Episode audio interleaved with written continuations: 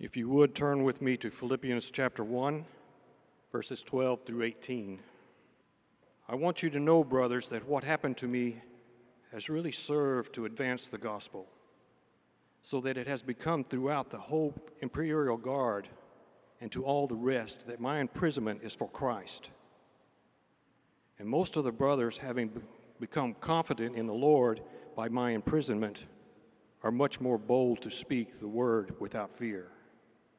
Some indeed preach Christ from envy and from rivalry, but others from goodwill. The latter do it out of love, knowing that I am put here for the defense of the gospel.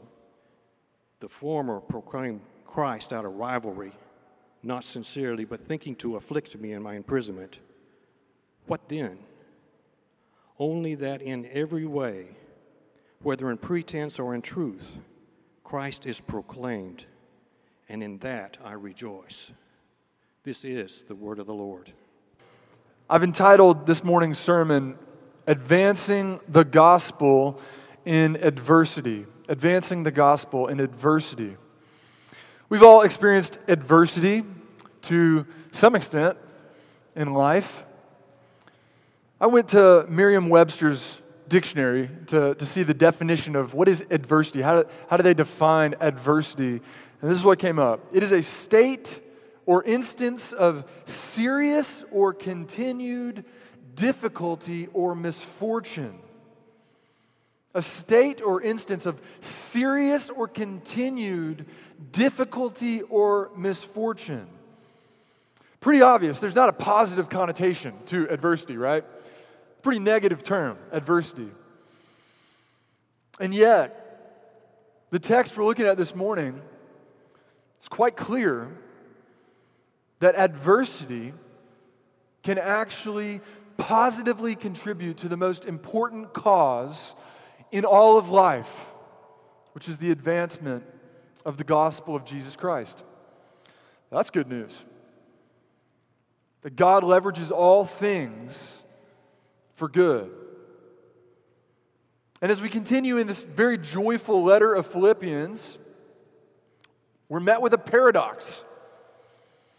The paradox is this that there is great joy to be experienced by advancing the gospel in adversity, specifically.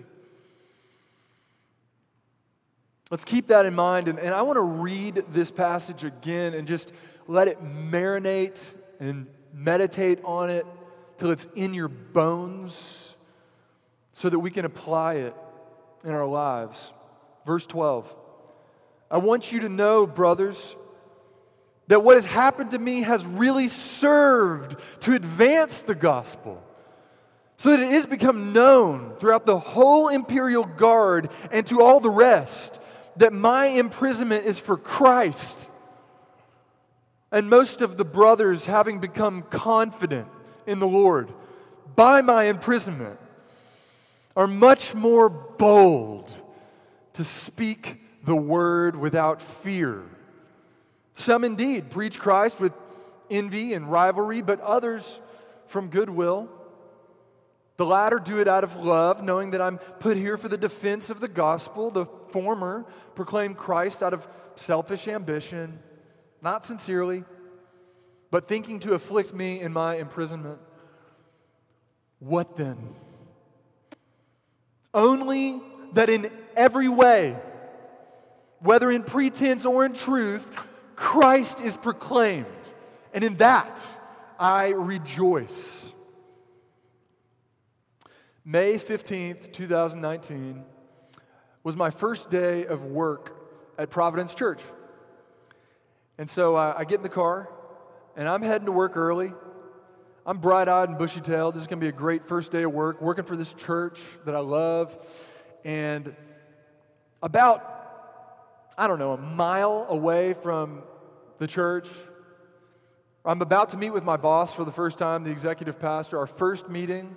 I get a blowout. My, my tire just completely just erupts. And, uh, and so I pull over the car, obviously. I call AAA. God bless AAA. So grateful for that ministry. And, uh, and so I'm waiting on AAA.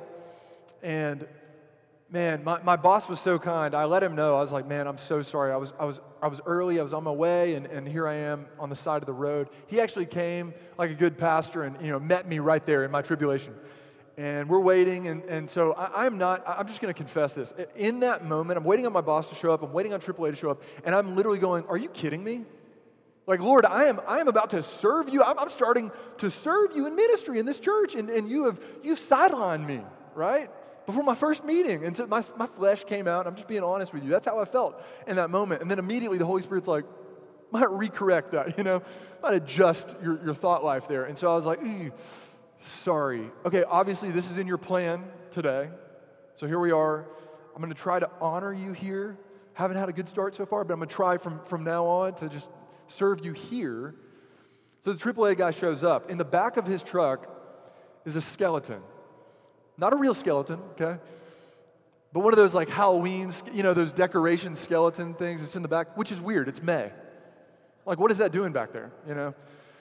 I didn't even ask that, but I, you know, I am, I am looking at this skeleton and I go, well, there's my gospel bridge right there. I mean, thanks for the layup, Lord. You know, this is easy. Let's evangelize this man. And um, so he, he, you know, gets out of his truck and I said, hey, hey, man, your friend's awfully quiet back there. Um, Something like that, you know, something like, why is your friend so lazy? Is he going to help you with the, the tires? What's the deal? But, uh, you know, I also stated the obvious, all jokes aside. I, I said, we're all going to end up just like that guy in the back of your truck. At some point, we're all going to die, aren't we? He said, yeah, that's true. And I just asked him questions. I'm just peppering him with questions. Love questions. Jesus said, from the mouth, the heart speaks. I want to get the mouth moving to know what kind of heart I'm working with here. So I'm just asking questions. You can ask people whatever you want. They might not answer, but you can ask them anything. And I've found that over the years, I'm shocked with what they will respond to and what they're willing to dialogue about. So I asked him, I said, What's the purpose of your life? Said, What do you think happens when you die? What must a person do to enter into heaven, into glory, and to live with God forever in paradise? What, what, what must you do to enter heaven? I asked him, Are you worthy to enter into the presence of a holy God? I showed him that he wasn't through the Ten Commandments. I reminded him that neither he, nor me, nor any of us are worthy to go before a holy God. And then I told him what Jesus Christ did so that sinners could be in the presence of God forever and have eternal life, forgiven of their sin at the cross. And I'm going to tell you, no one put on sackcloth and ashes that day and just repented of their sin and, you know, believed in Christ and joined a church and was baptized. And that didn't happen.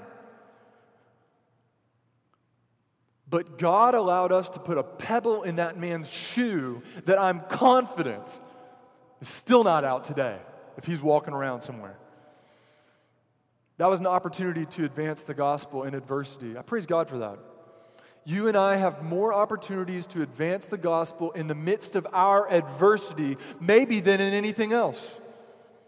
It speaks very clearly to the people around you that when you're in the midst of suffering and yet you have joy, joy from the Holy Spirit, that you have hope in the midst of your troubles, that there's something different about you. And what an opportunity to explain what it is the steadfast love of God, the steadfast joy of Jesus Christ our Lord. This passage, and really my first point for us in this passage, which speaks of advancing the gospel in adversity, is this we can advance the gospel in the world through our adversity. Our, our adversity. Advancing the gospel in the world. Point one. Verse 12. I want you to know, brothers, that what has happened to me has really served to advance the gospel. So, what happened to Paul? Let's, let's review. Well, it was adversity. First, he was arrested in Jerusalem for preaching the gospel. Then he was sent to Rome as a prisoner in chains, awaiting trial to appeal before Caesar. On the way there, he was shipwrecked at sea. We see this in Acts 27. What's crazy about this situation is through all this adversity, what was God doing? He was making himself known as the one and only true God. To who? The sailors who were with Paul, the prisoners who were also there with Paul in chains, the centurion guard who had Paul in captivity, the soldiers who were under the centurion's leadership, and even the native people on the island of Malta. God was not slowed down by these difficulties. The gospel was moving, it was moving in power. And then once he arrived in Rome, did things get better? No, he's put in house arrest in Rome. Adversity really served to advance the gospel for Paul. And the word advance, prokopin, just means progress. It means exactly what you think it means. It means to move something forward, to push the kingdom of God forward. It is offensive in the sense that it is advancing forward. It makes me think of one of the greatest movies of all time, Mel Gibson, The Patriot. And towards the end of that movie, the colonial army is getting beaten pretty badly. It's, looking, it's not looking good.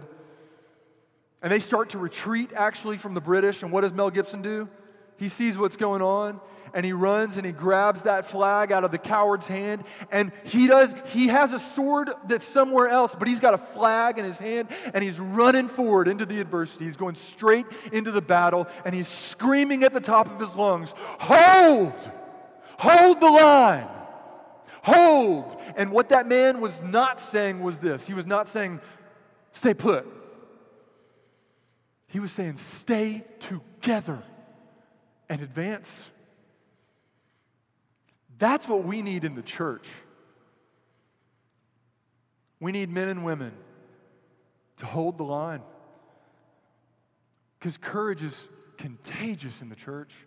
We need men and women to, to determine in their hearts, in their souls, that Jesus Christ is worthy of all of their life and that they would take his flag and that they would run through the adversity so that other heads, both in the church and outside the church, see something different going on, swimming upstream when everything else is going downstream. That's what we need. We tend to think of adversity, trials, tribulations, suffering as impediments and barriers to achieving our goals, which they are, by the way, to achieving our goals, to achieving our plans. They are. I'll give you a couple examples, but you can fill in the blank. You get injured, you're in the middle of uh, preparing for a marathon.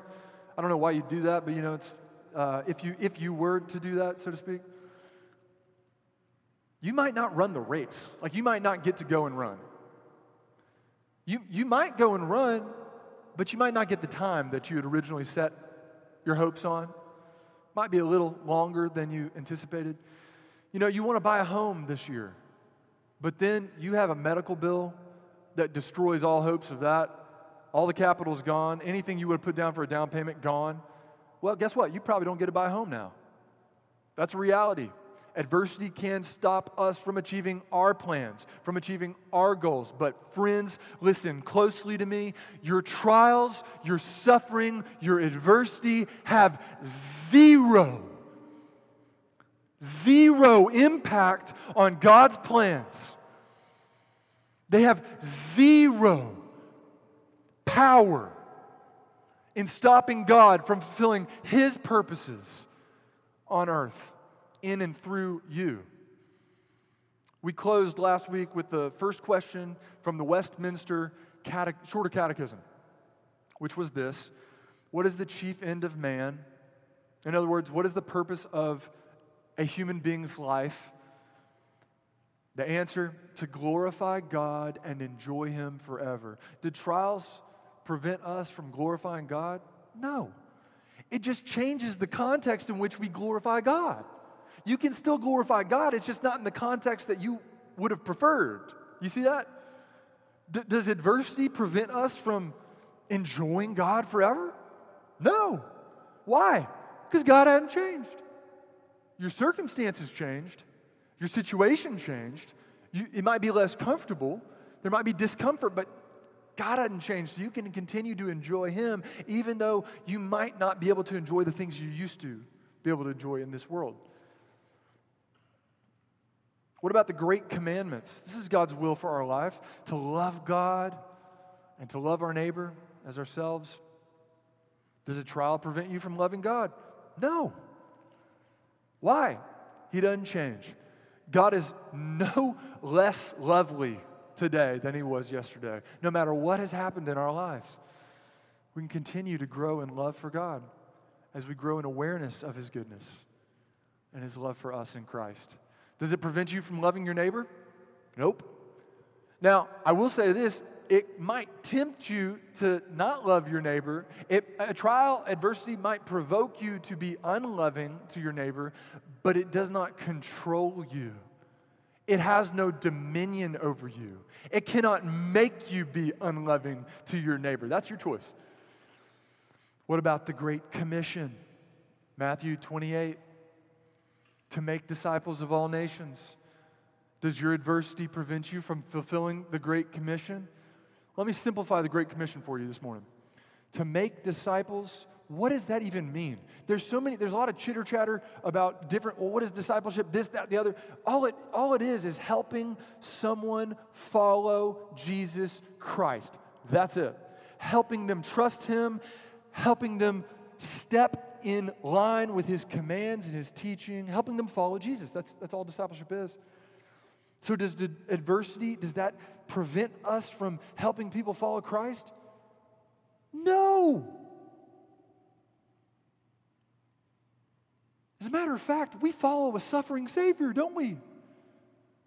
If anything, our suffering, our seasons of suffering and adversity, we're showing people, we're modeling how to follow the suffering, suffering Savior well and faithfully.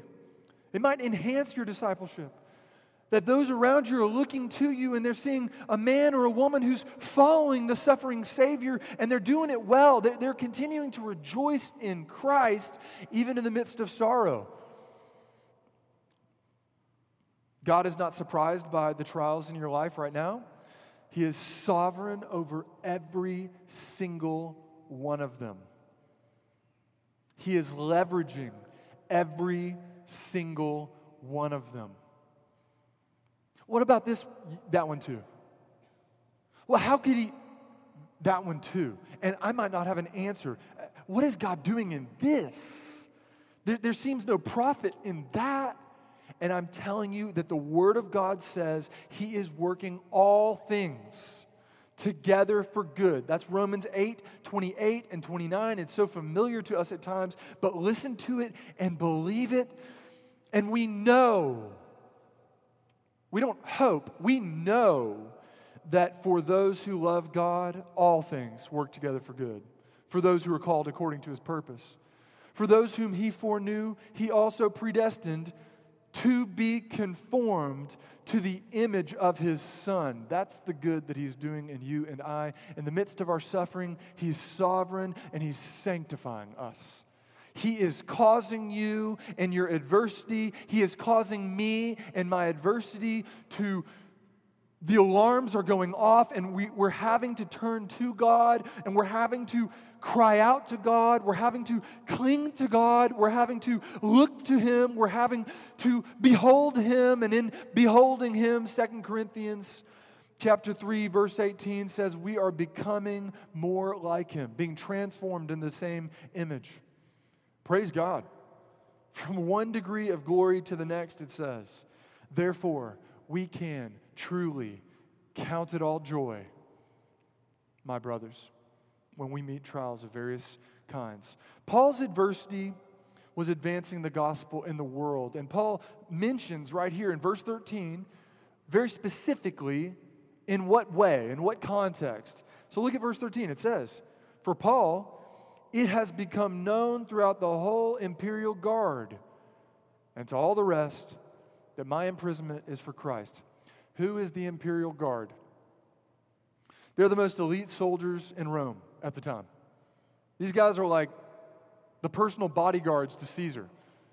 They're, like the Secret Service who protect the United States president. That's who the gospel is advancing to. These guards, they lived in the governor's residence. They had influence on the emperor. They had influence on his thoughts. They had influence on his decisions. And I'm going to just paint a picture for you, okay? Imagine one of those guys tells the emperor, uh, Emperor, take two steps to your left. I'm taking two steps to the left, right? Why? Because these guys are watching over my body, they're protecting me. So they, they have the emperor's ear. Guess who has their ear? Paul. How? Through imprisonment. Paul was chained to these men. Now, if you've ever been to Disney World, you've, you've been in those long lines, and uh, you kind of get a little bored. You, you know, twiddling your thumbs. You're like, what, what am I going to do as I wait to get on the, this new Avatar ride or whatever it is? And, and I just imagine for a second being an unbeliever in line with the Apostle Paul at Disney World. I mean, he can't stop talking about Jesus Christ. You're either going to get saved or you're going to get annoyed. But you could get out of line. These guys were chained to the apostle. There's no escape from him. They were more prisoners than Paul to a certain extent. And this is very significant to grasp that in God's sovereignty, the gospel was being heard by unbelievers, the imperial guard specifically, taken to more unbelievers because they had been with a lot of prisoners, but they'd never been with Paul. They knew Paul was different, but they also knew why. He was a prisoner of Christ. What's interesting is that we know that there were some conversions in the imperial guard. We don't know how many, but we know there was some. The end of this letter concludes with this. Chapter 4 of Philippians, verse 21 22. Paul says, Greet every saint in Christ Jesus. The brothers who are with me greet you. All the saints greet you, especially those of Caesar's household. There were conversions within Caesar's household. How? Imperial Guard. This is outstanding. This is the sovereignty of God and salvation of those whom He chose before the foundation of the world. He is fulfilling what He promised. He is carrying out what He did at the very beginning, before the beginning. God is sovereign over salvation. From a human perspective, the imprisonment of Paul would seem to be putting the emergency brake on the car of the gospel witness going forward in Paul's ministry. It was not. These guards would have never sought out this strange preacher named Paul. So God sought them out by chaining them to Paul. Paul was taken captive, but the gospel was free. And it reminds us of Paul's words in, in 2 Timothy 2, verse 9 I am suffering, bound with chains as a criminal, but the word of God is not bound. Just not. It's free, it's moving in power, in adversity. Again, I tell you, these men knew that Paul was different, but they knew why. It says that they knew that his imprisonment was for Christ. The word is actually in Christos, that his imprisonment was in Christ. Sinclair Ferguson puts it best. He says this He says, It was not long before the talk among the soldiers was, quote, the only chains that bind this man are the ones by which he is bound to Jesus Christ. My question for you this morning is Do the people around you know that you are different in the way that you respond to your adversity? Do they know why you respond differently? That your imprisonment is in Christ? That your heart has been taken captive by Christ? That your joy is not in anything else but Christ? You rejoice in the Lord, and He's yours forever, and no one can take Him away? The reality to the answer of these questions is this not always. What an opportunity to turn to God in repentance and, and faith, embrace His grace, and to shine a light of holiness in the midst of our adversity for gospel advancement. It wasn't just the guards, it says, and to all the rest. The gospel was hitting all the rest. Who's all the rest? Great question. Acts 28, verse 30 through 31, gives us insight into who all the rest were. Says Paul lived there two whole years at his own expense and welcomed all who came to him, proclaiming the kingdom of God and teaching about the Lord Jesus Christ with all boldness and without hindrance. Despite adversity, Paul continued to preach the gospel.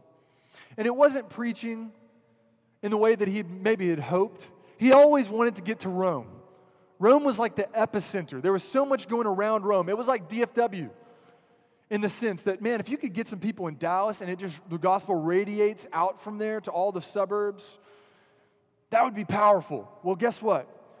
Paul's not preaching in the amphitheaters and the public arenas, open air under the stars and the sky and the sun in the way that he'd hoped as an evangelist. He has been confined to house arrest, and yet he keeps preaching, not to many crowds, but one on one to these guards with exactly what God's given him, and God knows exactly what he's doing, and the word's going out, and now all the rest are coming. I want to see a man on fire for God. I want to see a man who is a slave of Christ. I want to see a man who has joy in the midst of adversity. I want to hear about the peace that he has, that is the peace of God, that nothing can get him down. And so people were coming. And he was preaching and he was teaching, and people were being saved, and the gospel was advancing in the lost world through adversity. All that was happening there in, in that little house that holy house. It was advancing the gospel. And it, it, was, it wasn't just advancing the gospel through lost people that were taking it out, it was advancing the gospel through other believers who were hearing about what was happening. That brings me to a second point advancing the gospel through the church. Look at verse 14. And most of the brothers, having become confident in the Lord by my imprisonment, are much more bold to speak the word without fear. There is an increase of confidence in the Lord through what Paul was suffering among the believers who were hearing of it. They were having become confident in the Lord. And so it, it, brings us to a good question, which is this What helps us to grow in confidence in the Lord? What helps you to grow in your trust in the Lord? I thought of three things that, biblically speaking, absolutely will grow our confidence in the Lord. The first is this spending time with the Lord in His Word, specifically. In His words. I'm going to take us back to the Old Testament real fast to a classic text Joshua chapter 1, verse 5 through 9. I'm going to read this. I want you to really lean in, pay attention to what I'm saying. And I'm going to try to unpack it as we walk through, okay? Verse 5, God speaking to Joshua, the transition of, of Joshua taking leadership, that, that's taken place. Moses is, is gone. It says, No man, God says to Joshua, shall be able to stand before you all the days of your life. Just as I was with Moses, so I will be with you. And then here's a promise I will never, I will, I will not leave you or forsake you. That's a promise we have in Christ. Jesus says at the end in the Great Commission, the end of Gospel of Matthew, he says, I will be with you always to the end of the age. In John chapter 10, he says, No one will snatch you from my hand. We will be in him, he will be in us. To the very end, he will not leave us or forsake us. And then, after giving that promise of his presence with a believer, Joshua, he says this exhortation be strong and courageous. For you shall cause this people to inherit the land that I swore to their fathers to give them. Only be strong and very courageous being careful to do according to all the law that Moses my servant commanded you. Do not turn from it to the right hand or to the left, that you may have good success wherever you go. Listen, verse 8. This book of the law shall not depart from your mouth, but you shall meditate on it. That's the word of God. Day and night, so that you may be careful to do according to all that is written in it. Jesus said, Teach them to obey all that I've commanded you. And lo, I'll be with you always to the end of the age. For then you will make the, your way prosperous, and then you will have good success. Verse 9 Have I not commanded you? Be strong and courageous. Do not be frightened, do not be dismayed, for the Lord your God is with you wherever you go. House arrest or in the comfort of your home. You've got God's presence. You've got the promise of God's presence in Christ. You've got the Word of God to meditate on. You've got the exhortations in light of his presence and, and of abiding in the word that you are to be strong and courageous. He is to strengthen you through his presence and his promises and his word. If you and I want to grow in our faith and our confidence and our boldness and our witness for Christ Jesus, we need to abide in his word. I don't know how, how, I mean, it's sounding redundant at this point, but this is what I'm telling you is going to grow your confidence in mine the Word of God. We need more of the Word of God. Secondly, what's going to grow your confidence in the Lord? Spending time with the Lord in prayer. Have Him speak to you, and you speak to Him. Confidence is rising. Let's go to the New Testament, Acts chapter 4. The, the context of Acts chapter 4, verse 29 through 31 is this Peter and the disciples are turning to God in prayer after being threatened by the chief priests and scribes to be silent and to no longer preach in the name of Jesus. They say, And now, Lord, look upon their threats and grant your servants to continue to speak the word with all boldness, to hold the line. While you stretch out your hand to heal, and signs and wonders are performed through the name of your holy servant Jesus. And when they had prayed, the place in which they gathered was shaken, and they were all filled with the Holy Spirit and continued to speak the word of God with all boldness. Abide in prayer. Thirdly, you want to grow in confidence in the Lord? Spend time with Christian believers who are bold in their witness of the gospel. We need to spend time in Christian fellowship. We need more Christian fellowship. Verse 14 says, the, Most of the brothers, having become confident in the Lord, how? By my imprisonment. We need to hear testimonies of bold believers suffering for the sake of the gospel to encourage us, give us confidence in the Lord to do the very same thing. Man, I was, I was reading about Bunyan. You know, John Bunyan, the famous Puritan preacher, he was an excellent preacher, but he was taken out of preaching ministry uh, briefly. He was thrown in prison for preaching. And while he was in prison, people were literally coming around the prison just to listen. People inside the prison are getting saved. People outside the prison are coming and hearing the gospel and being saved. So they said, you know what we're going to do? We're going to put him in solitary confinement. Let's isolate him. We'll cut the head off of the gospel preacher. They will be silenced.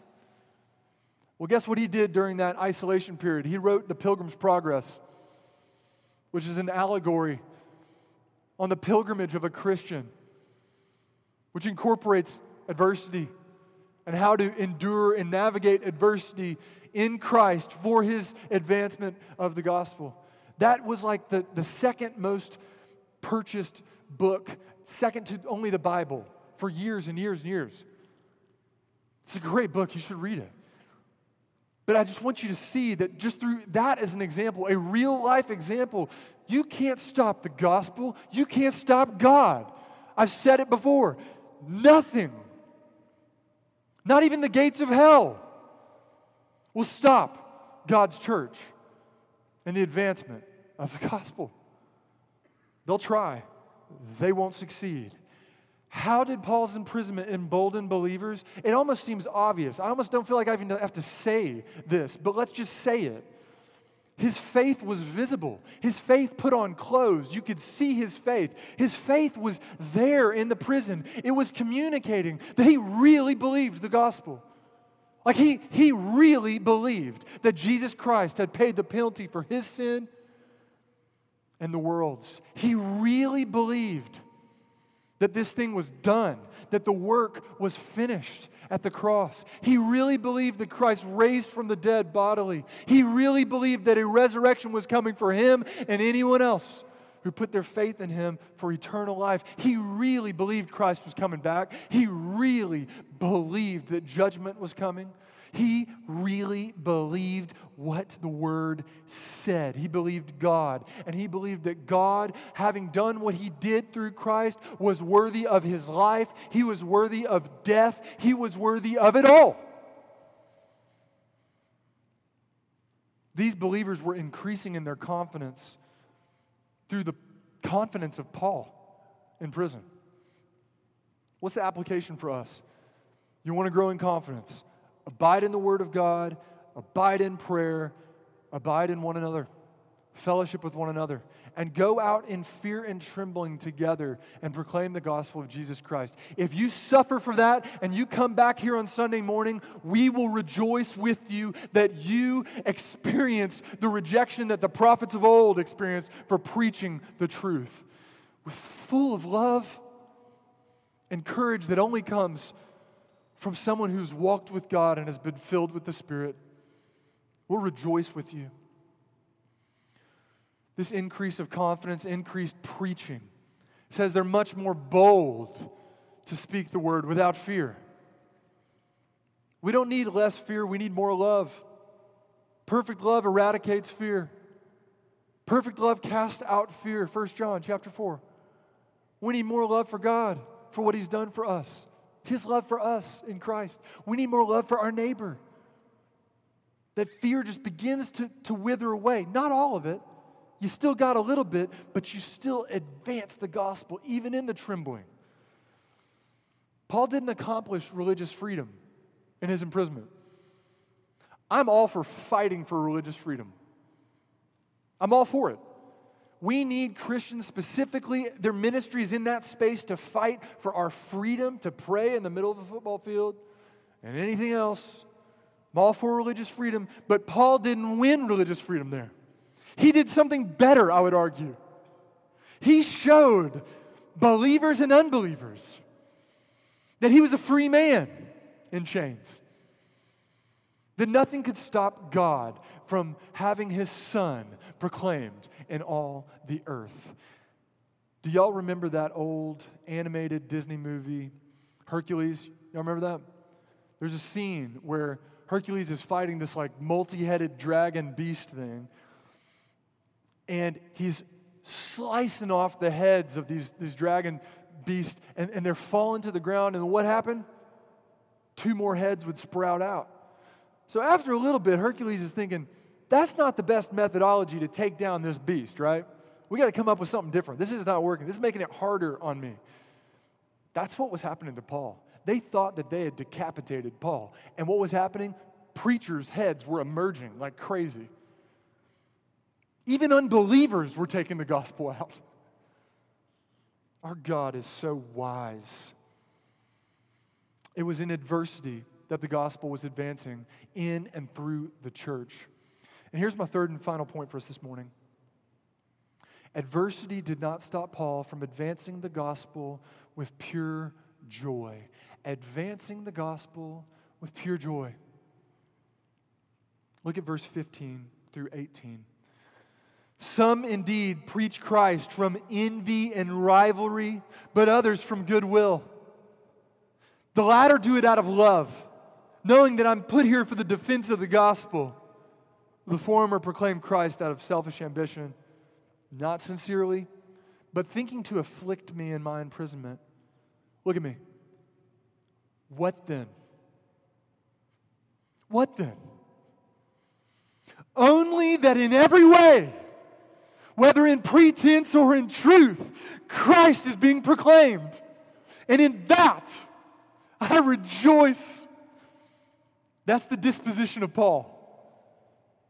People trying to get him down, not only from outside the church, but inside the church. And, and Paul goes, I'm rejoicing because the gospel is being proclaimed. This is a very interesting text right here.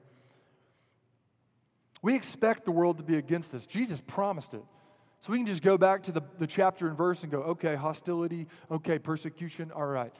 It's going to be tough, but thanks for giving us a heads up, Lord. But when we, when we experience pushback from within the church, we don't expect that. All open air street preachers are in agreement on this. Okay, I didn't send out a Barna, you know, stat uh, request to find this out, but I'm pretty confident that they're in agreement. It is far more frustrating for an open air preacher on the street to be belittled by believers for their evangelistic methodology than by unbelievers rejecting their message. They expect rejection from unbelievers. They expect pushback from them. But when believers try to pull them aside and say, What you're doing is wrong, and they're saying, What I'm doing is confronting a world with the reality of their sin and the reality of a good God who sent his son to save them, and that, that, that I'm calling them to repent and, and turn to this good God and Savior, the Lord Jesus Christ, and to believe in him and to flee from the wrath that's to come and they're experiencing pushback from other believers, don't be that guy. Don't be that girl. Now, if they're preaching a false gospel, be that guy. Be that girl and do it with gentleness and respect. But if they're preaching the gospel, maybe you join in. Maybe you pray for them. It hurts when your own people are against you. We know that there's, there's false teachers in this world. Again, Jesus promised there would be. There's going to be false teachers and false prophets until he returns. We expect that. And we know that there's going to be some true preachers of the Word of God. And we rejoice in that. What's happening here is, is very interesting. We have people who are both preaching a true gospel message. The content is spot on. It is the gospel that both groups are preaching, both of these Christians. But it's a different motivation behind the, the message that they're pre- preaching. See, one is preaching from envy and rivalry, not from sincerity. And one is preaching from a sincere heart to see Christ magnified and exalted and worshiped in this world. They're both preaching orthodox messages, but some are against Paul and some are for Paul. It's hard to imagine being envious and having rivalry with Paul. You know, he's in prison, right? He's under house arrest. I don't really envy that. But it wasn't his position in prison that they envied, was it? It wasn't. It was his platform in ministry. Paul was greatly respected as an apostle of Christ Jesus because he was appointed by Jesus himself. And so they envied some of the notoriety that he had in ministry. I mean, they envied, I'm sure, some of the knowledge of the scriptures that Paul had, his ability to teach. They envied, I'm sure, some of the miracles that God did through Paul. I mean, Paul raised a brother from the dead after he fell out of a window, Eutychus.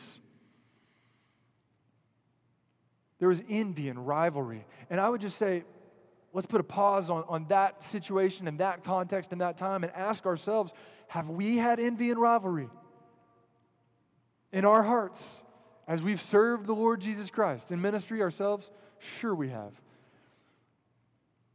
Envious of another brother or sister's platform and ministry, envious, having a heart of rivalry Do churches and church leaders not have a little bit of rivalry at time that, that rises up in their heart, this competitive spirit of, oh, yeah, let's advance the kingdom of God, but you know, we really want to advance our name too and our church in this city. And I'm kind of hating the fact that you've got more people going to your church than to our church. And I would just say that's ridiculous. It happens, but we should repent of that. And we should rejoice when there's conversions happening and when people are entering into local bodies all over our, our region that are preaching the true gospel. Even if they deviate in some theological positions than us. Verse 17, look at verse 17. The former proclaim Christ out of selfish ambition, not sincerely, but thinking to afflict me in my imprisonment. So you got to ask who are these people? They're, they're, they're envious, they're, there's rivalry, there's selfish ambition, there's lack of sincerity. Who are they? Some have speculated that they are the what it's called the Judaizers that we see in chapter 3 of Philippians. I don't think it is. Many other people do not think it is either. Why? The Judaizers were not preaching a orthodox, sound gospel. So Paul would never commend a false gospel being preached. Matter of fact, Galatians chapter 1 says, Let them be accursed for preaching a false message. So it's not them. More likely, it's other believers who have the gospel. They don't like Paul. That's it. How does Paul respond? And we'll close. Verse 18. How does Paul respond? Joy. Pure joy. What then? Only that in every way, whether in pretense or in truth, Christ is being proclaimed, and in that I rejoice. Paul's not even fazed that they don't like him. Again, Galatians chapter 1 Am I now uh, uh, uh, seeking the approval of man or of God? If I was seeking the approval of man, I wouldn't be a servant of Christ. He's made up his mind. I'm not going to be a people pleaser. I'm going to seek the pleasure of Christ. And so, although he doesn't have favor from everybody in life and in ministry, he doesn't care. Paul's not losing any sleep. What then? Only that in every way the gospel is being preached, and I'm rejoicing in the preaching of the gospel. Why? Because Paul embraced the same thing that John the Baptist embraced. Man, let me decrease that Christ may increase. Let me become less that Christ may become more. Paul and his response here is a model not only to the Philippians, it's a model for us in our ministry endeavors.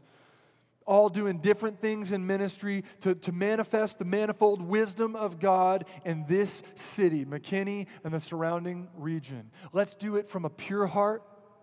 Let's do it with joy. The Philippians were deeply concerned with their former pastor, their church planting pastor. Is he okay?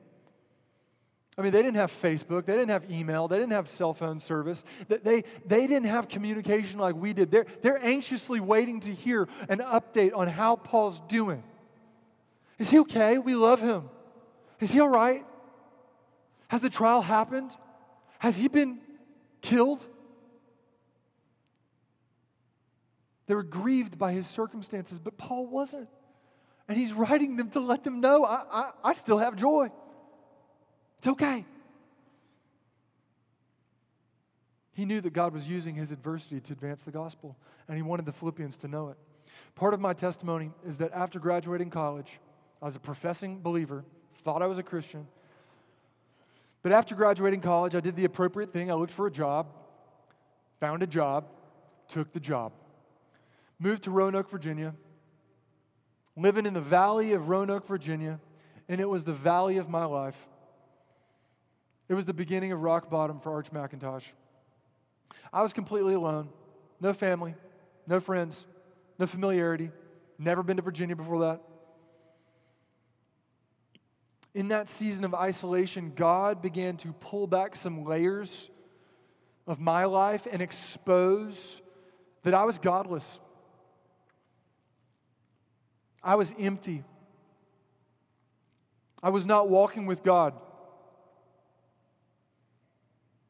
Matthew 7 says that many on that day when he comes will say, Lord, Lord, did we not do this or that? Did I not attend church? Did I not serve in ministry, and he will say to many on that day, I never knew you. And he would have told me the same thing. I, if I had died there in that season, he didn't know me and I didn't know him. Not in Christ. I was outside of Christ. I was still trusting in my righteousness. I'm a decent guy. Some of the thoughts. And during that season, he revealed, No, you're not. You're a wretched sinner and you need a Savior. And I've sent my Son. And his righteousness is sufficient for your salvation. Take refuge in him and you will be saved. I did. I fled to him. Before that, I was increasingly anxious, severe depression. I had suicide ideation. I was, I was thinking as I was driving from one business meeting to another about turning my car off the highway and into some trees. It was the lowest point in my life, friends.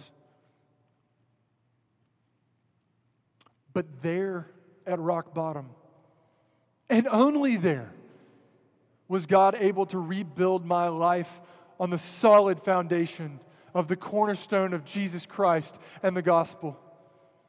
He had to make known to me my depravity before he could make known to me the riches of glory in Christ, the mercy that is in Christ for sinners like me.